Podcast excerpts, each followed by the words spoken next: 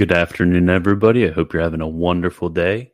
And I think it's nearing the end of the week. I think it might be no, no, it's Monday. Gosh, I uh, I'm recording all these in in one night, so um, so I'm not sure what day it is for you guys. I think it might be Monday. Sorry about that. That's unfortunate. Um, but anyways, we must get into our subject matter. So, we will be talking about holy orders today. Uh, this is, again, uh, something which is controversial uh, among separate groups. This uh, can lead to a lot of uh, emotions if you're if you're a non-Catholic, because the Catholic view would be uh, that of the invalidity of orders. So, your priests are not real priests, your pastors not real pastors, unless you come from those select jurisdictions such as Old Catholic or Eastern Orthodox who have retained their apostolic succession. But before we get into it, enjoy my ad. Join my Patreon at patreon.com slash militant Thomist. You get access to more articles and videos. And if you'd like to help in another way, buy a Militant Thomist mug. Lastly, you can buy a book from Militant Thomist Press. See options below. Also, if you prefer audio, check us out on Spotify or Apple Podcasts and follow us on Twitter and Facebook. Join the Discord to get involved. And if you're a patron, you get access to other Discord channels. Also, destroy that like and subscribe button and comment to annihilate that algorithm. Lastly, the show was brought to you by Fluent Greek. I'm sure you've forgotten your seminary Greek and need to get it back, or just want to learn Greek to read sacred scripture in its original language. That's why Fluent Greek is here. Using modern pedagogical techniques, it is set it up so that you are reading Greek from the very beginning and learn Greek how you're supposed to learn it through reading Greek. It sorts the New Testament by verse from easiest to hardest and then gives spaced repetition of these verses so that you can read Greek as soon as possible. Even better, it is only 15 bucks a month to use. But if you use the code militant, you can get 20% off and help the show. Go to fluentgreek.com to learn more, and the link is in the description.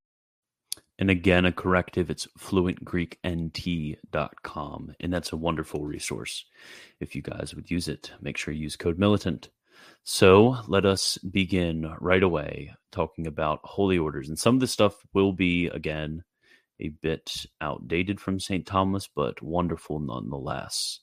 There have been some uh, developments recently. Okay, so the sixth sacrament is holy orders. Again, there are seven videos preceding that. Well, six videos preceding this to watch. So if you go into the playlist, you can see the rest of those. But if you're all caught up, then wonderful. So the sixth sacrament is holy orders. There are seven orders priesthood. And notice he begins with priesthood. Actually, um, the first order in which we would say would be the episcopacy, the uh, bishops. But uh, St. Thomas uh, held to a certain medieval view that the priesthood and the uh, episcopacy was actually one order. But uh, since Vatican II, we do not hold that view anymore. The diaconate, the subdiaconate, so again, we have another ch- change with these last ones: subdiaconate, acolyte, exorcist, lector, porter. Uh, we do not have these last five, what are called minor orders, anymore. Those um, those have been collapsed into a single order. Well, not really an order, but a single ministry, which would be that of the um, the extraordinary minister or uh, or acolyte or or uh, however they're describing them these days. I can't remember. Instituted acolyte. That's that. That's what it is. Instituted acolyte. Although in some jurisdictions they're still called the subdeacon. But uh, yeah, subdeacon. He plays a role in mass, um, chanting the epistle. Acolyte. He helps at mass. Uh, exorcist. That's pretty self-explanatory. Lector. He reads, and porter. He keeps the door. So notice I said he for all those because they are all male. So, tonsure clerkship is not an order, but a formal profession of giving one's life to divine ministry, and that has to do with uh, monastic life. So, the episcopate is rather a dignity than an order. So, this is this right here is uh, incorrect. There was uh, two opposing views of the episcopacy, whether it was a uh, some held it to be a separate order, and some held it to be the same order as the priesthood, but an elevated uh, version of it, but uh, that is not a position which is which is licit for Catholics to hold to anymore. Um, there are the episcopacy and the priesthood are two separate orders.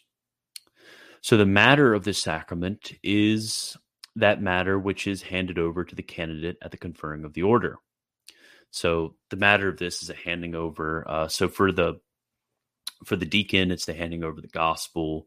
Uh, for the um, subdeacon, I believe it's it was the handing over of the uh, epistles, and and so on and so forth. That is the uh, that is the matter. Although, um, again, uh, recently it is uh, the laying on of hands that is the matter of the sacraments. So again, this is a bit outdated. So, thus, priesthood is conferred by the handing over the chalice. And so each order is conferred by handing over that matter, which in a special way pertains to the ministry of that particular order. So, again, the, uh, the matter is really signifying the grace which is given because uh, in the in the handing over of the chalice uh, or the handing the uh, it signifies the priest which is the which consecrates and does sacrifice and then the handing over of the gospels to the deacon. The deacon is to preach the gospel. The handing over the epistle to the uh, subdeacon. The deacon is to chant the epistle, and, and so on and so forth. So the form, which is the words of the sacrament, is receive the power to offer sacrifice in Christ for the living and the dead. Now this is just for uh, for the priest, and similarly, power is conferred in the other orders. So in those other orders, uh, there are specific words which um, which follow this general uh, outline, but the uh, the form is particular to each one of the um, each one of the orders. And the minister of this sacrament is the bishop who confers the orders. So again, only a validly ordained bishop in validly consecrated bishop in apostolic succession can confer these orders. So this is going to run us into a bit of issues because then when it comes to our Protestant brethren, uh, since every single one of them do not have valid orders, unless you want to consider Old Catholics Protestants, which I don't. Then uh, they do not receive the orders, so they do not actually have bishops, priests, or deacons. They have uh, invalid bishops, priests, and deacons, which aren't really bishops, priests, and deacons. Okay, and then the effect of this sacrament is an increase of grace for the performance of the duties of a worthy minister of Christ. So, the, what's the, uh, in some cases, so for the priesthood at least, it's uh, they gain a new uh, power. They gain a new ability to to do something which is to offer sacrifice and to consecrate the eucharist. For the episcopacy it's the ability to ordain and so on and so forth for the rest.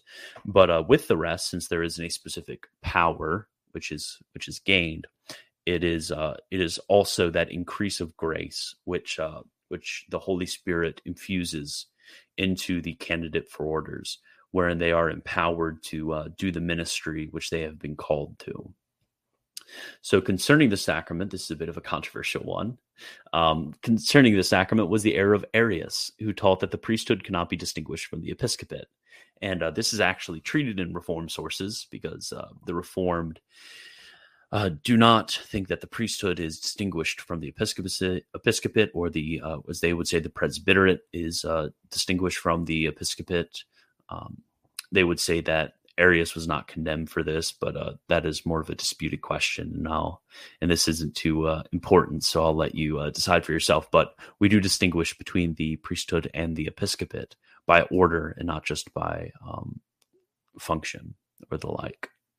Okay, thank you. And uh, if you're really enjoying what I'm doing, remember to become a patron at patreon.com slash militant thomist that really helps me out. And uh, you get access to the pdfs to all the books that are reprints so that's worth the money itself. Um, there's no uh, minimum amount you could if you feel led to and uh, um, that's your means then a dollar a month I'm, I'm i'm happy. I'm very happy and very grateful.